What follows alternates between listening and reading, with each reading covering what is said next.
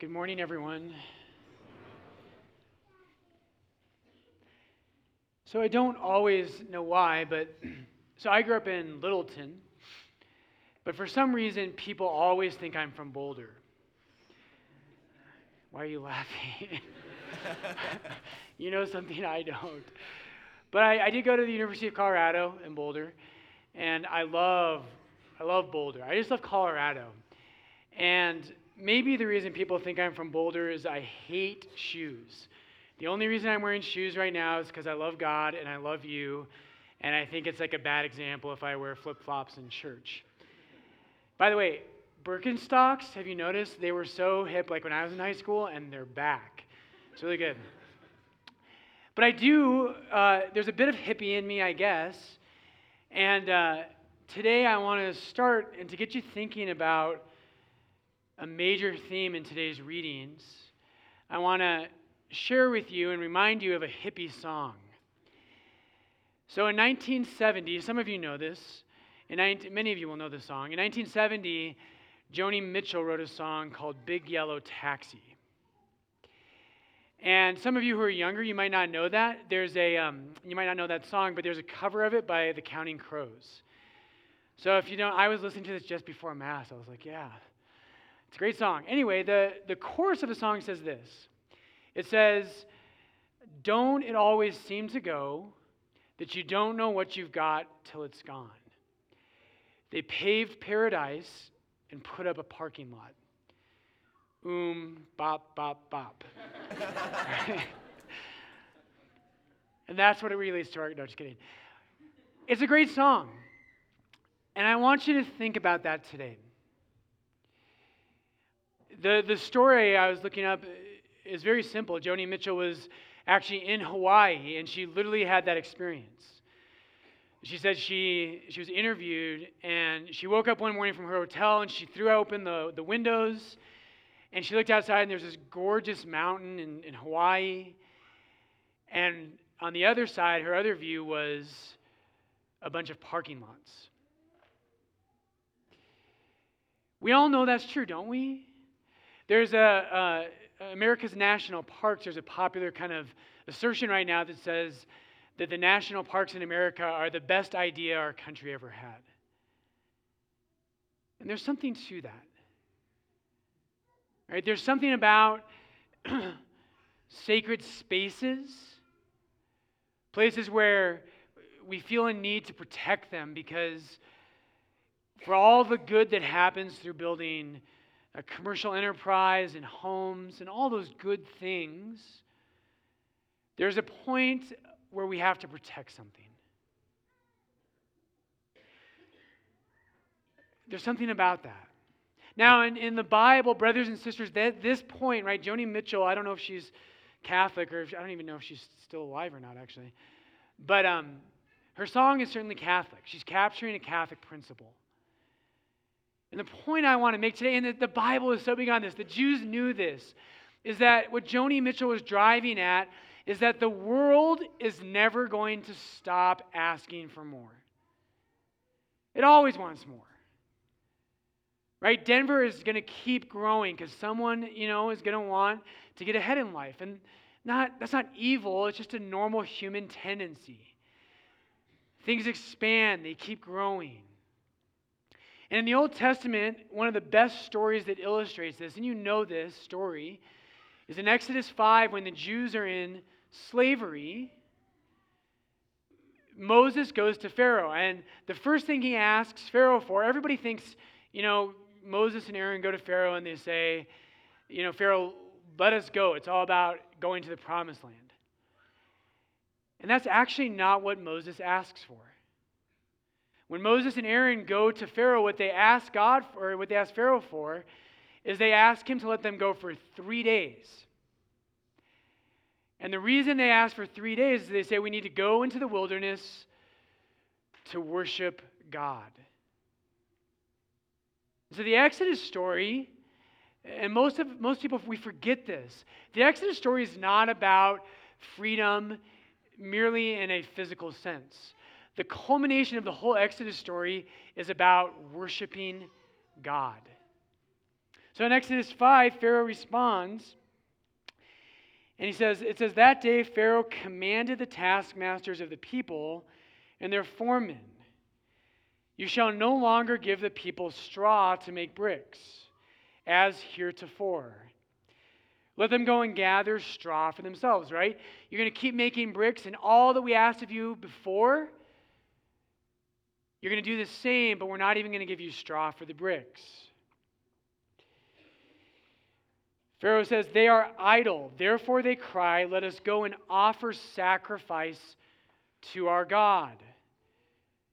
Let heavier work be laid upon the men, that they may labor at it and pay no regard to lying words. And here's the simple point I want to make, brothers and sisters. The Jews, right, they worship on Saturdays. And if you follow the Exodus story, we don't know one hundred percent, but if you read it carefully, it looks like the ten plagues that God inflicts on Egypt happen every Sabbath. Right? They happen once a week. They happen every Saturday. And the reason they happen there is because Saturday is the day of worship.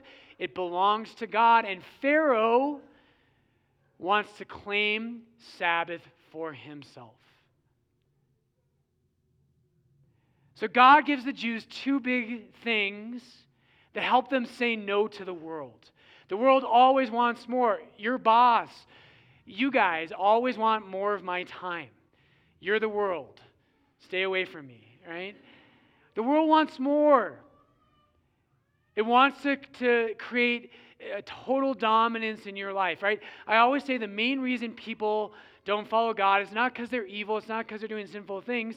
It's because they fill their lives with other things and there's no room for God. Dostoevsky has a famous line in the Brothers Karamazov where he says, the real problem is that there's only twenty-four hours in the day. God didn't give us enough time to get all our work done, let alone repent. Our lives are so full, the world always wants more. So God gives the Jews two laws that help them create space for him. The first thing he gives them is the Sabbath. So Saturday for Jews and Sundays for Christians is a space, it's a fence where we say no to the world. We say, you know what? The world always wants more. There's always more to do. I always have more emails in my inbox. But this space belongs to God. That's what one of the many reasons that Sabbath is so important. And one of the signs that we are becoming an atheistic country is that Sunday no longer matters. There's no room for God. Sunday's just one day like any other day. Another day to make another dollar. It's not a day where we remember that we're more than money makers.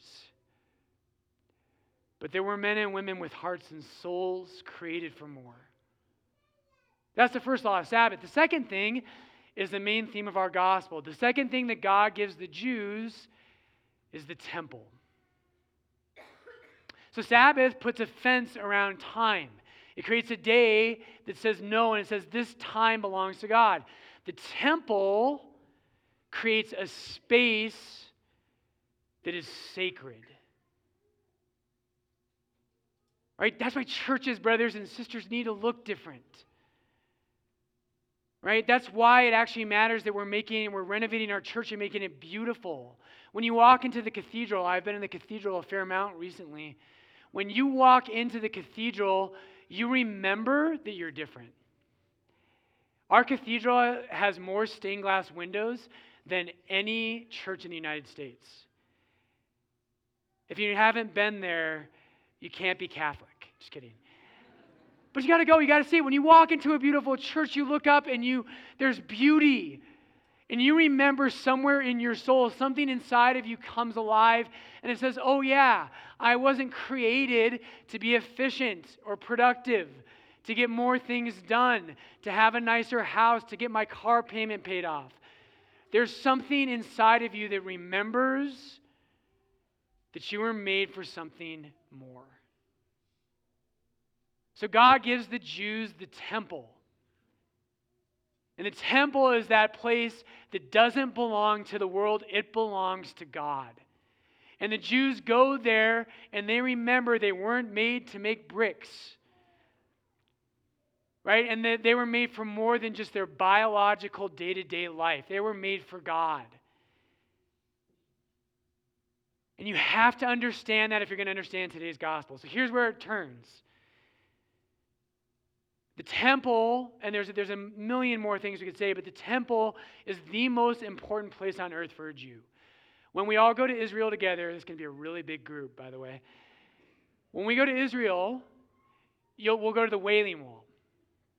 Right? And the Wailing Wall, you've all seen it on the news. That place, right, the, the Jews go there. It's the most sacred place on earth for them. They put prayers in between the huge stones in the wall. Why?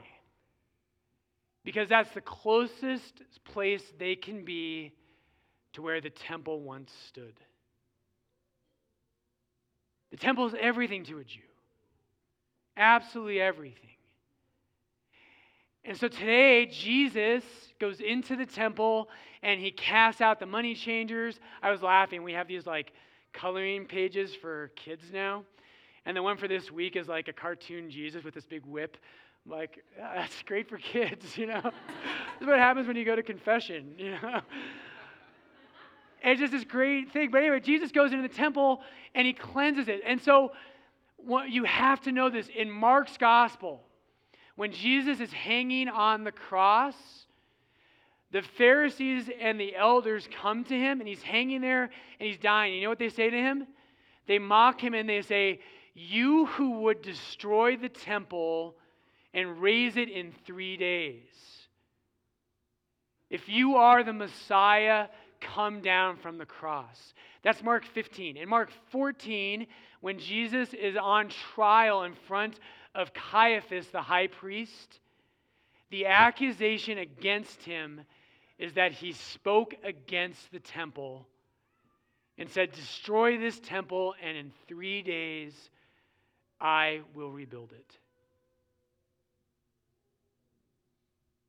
One of the reasons, there are many reasons, but one of the reasons, brothers and sisters, that Jesus was crucified is today's gospel.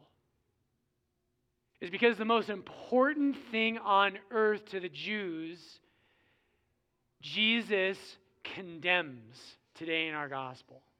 And if you're going to get this, if you're going to understand what God wants to say to us today, you have to understand why that's so important. Why it's so necessary for us as Christians that Jesus did this. Now here's the, here's where it moves to the next step. You and I, right? Jesus doesn't merely destroy the temple. There's a tendency among some Christians to say, "Oh, you know, all those buildings and those physical things, they don't matter." You and I don't believe that. That's not true. We have bodies. God created them good. We need physical things. But Jesus today, there's going to be a new temple. Right? "Destroy this temple, and in three days I will raise it." But he spoke of the temple of his body. Of his body.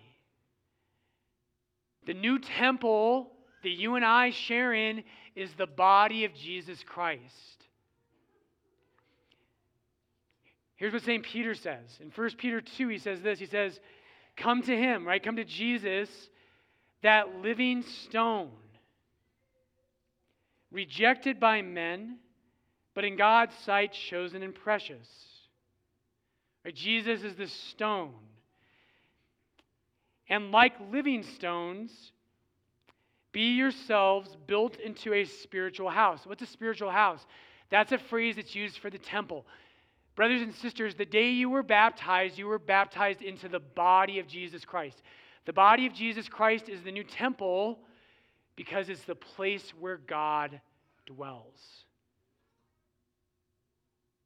And the day you were baptized, you were baptized and you became a member of the body of Christ, which is why in First Corinthians three and six, Saint Paul says not only that Jesus is the new temple, he says you are. You are the new temple. You are the place where God lives. What does that mean? What does that mean for us? How do we draw this all together? Brothers and sisters, have you paved paradise and put up a parking lot?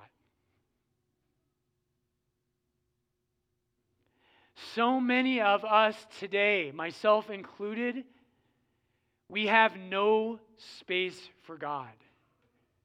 People are not atheists because they've thought carefully through the arguments. Those do matter, but we have much better arguments. People are not atheists because of the arguments. They're atheists because they have no room in their lives, in their hearts, in their souls for God. Because we have paved paradise and put up a parking lot. Your soul is a paradise for God. It is an Eden. It is a place that God desires to live in. If you live, if you go through life, let me quote N T Wright.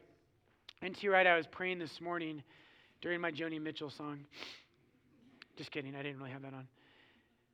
He says this, the shoulder shrugging functionalism. What does that mean? It means that, and he's talking about architecture, that we should only build buildings that are functional, not that are beautiful. So the shoulder-shrugging functionalism of post-war architecture, that's one piece, coupled with a passivity born of decades of television. Isn't that us? Don't build a beautiful building, build a strip mall.